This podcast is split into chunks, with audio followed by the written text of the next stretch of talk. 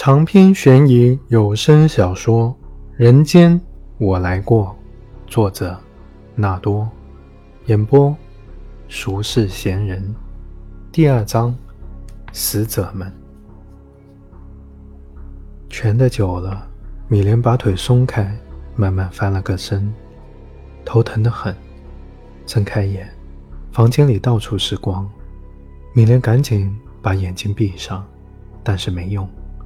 眼前换成了一片妖艳的红，他想去拉上窗帘，恍惚一阵，决定还是再喝口酒。在床头柜上摸了两把，拿起酒瓶凑到嘴边，才意识到是空的，想放回去，瓶子却掉到了床下，和另一个空瓶子撞在了一起。家里没酒了，米莲想，不对。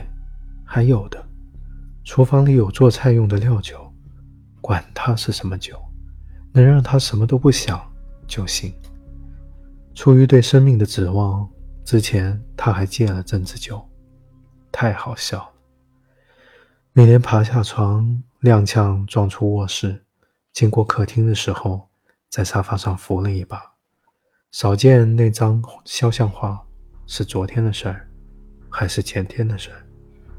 他拒绝细想，跌跌撞撞地闯进了厨房，拽开了好几扇橱门，才看见那半瓶黄酒。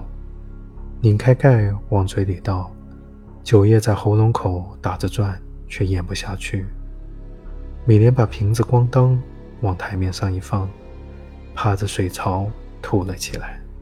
其实吐不出多少东西，只是干呕。米莲喘着粗气，接了水。扑在脸上，湿漉漉的把脸抬起来的时候，瞥见台面上有移动的黑点，那是蚂蚁，最常见的虫子，但却不止一只，三三两两的。米莲顺着它们爬动的路径，看到了窗台上，那儿不知什么时候摆了几个琵琶。米莲花了点时间才认出来，因为表皮上满是蠕动的小黑点。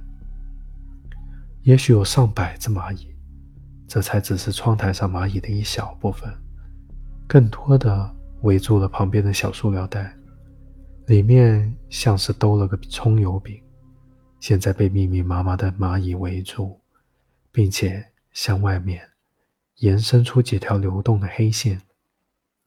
米莲一阵恶心，接了一大锅水泼出去，把蚂蚁冲走。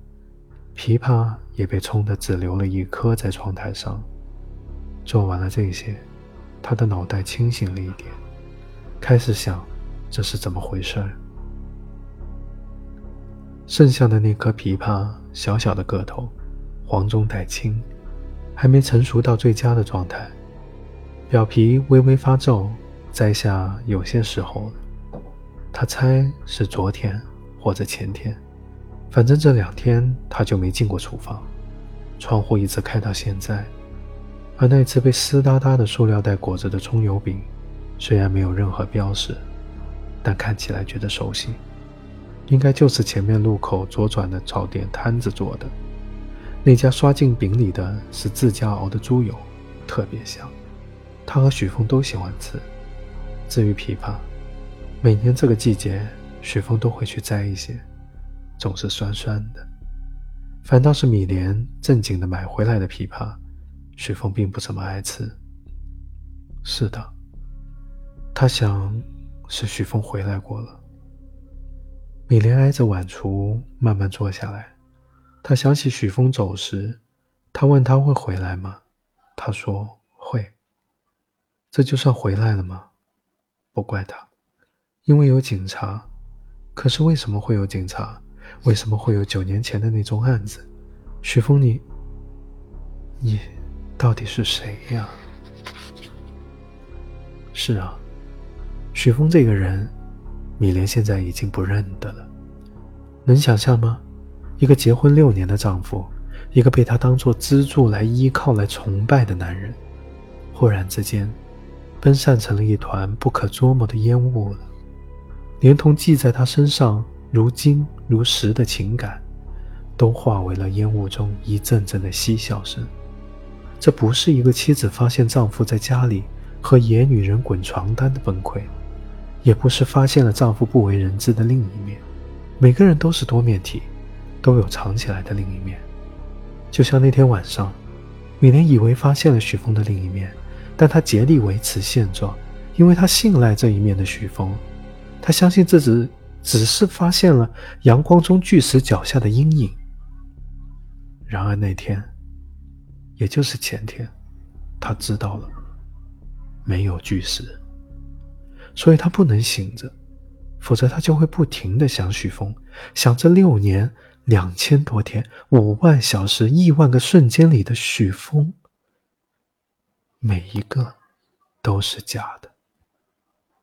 可是现在没有酒了，他想过死，也许唯有这样，才能从生命的虚无感和命运的嘲弄声中摆脱。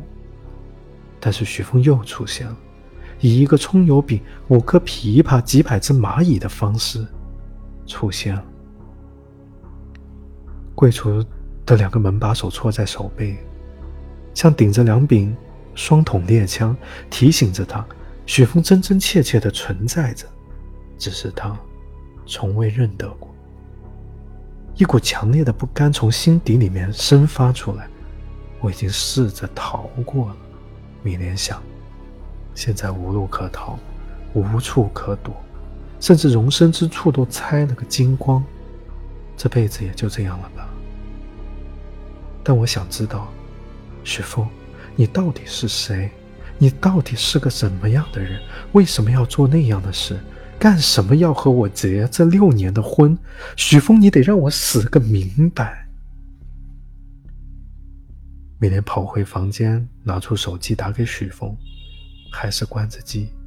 他开始翻抽屉，翻许峰衣服的口袋，翻家里的每一个角落，试着找出通向许峰真面目的线索，却一无所获。他想着，是不是要去康桥那栋漂亮的房子里看看，会有关于那个女孩子身份线索留下来吗？但又想起那晚过后，许峰曾经和他说过。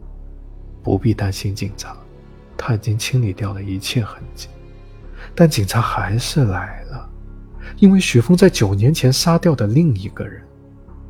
前天清晨的一幕幕情景开始重新回到米莲的脑中：那张警官证，那幅肖像画，那场台风。米林想到两个警察离开后又折回，现在想来，那个问题应该不同寻常。是叫贵妇吧？所以在警察掌握的线索里，许峰和这个地方有关系。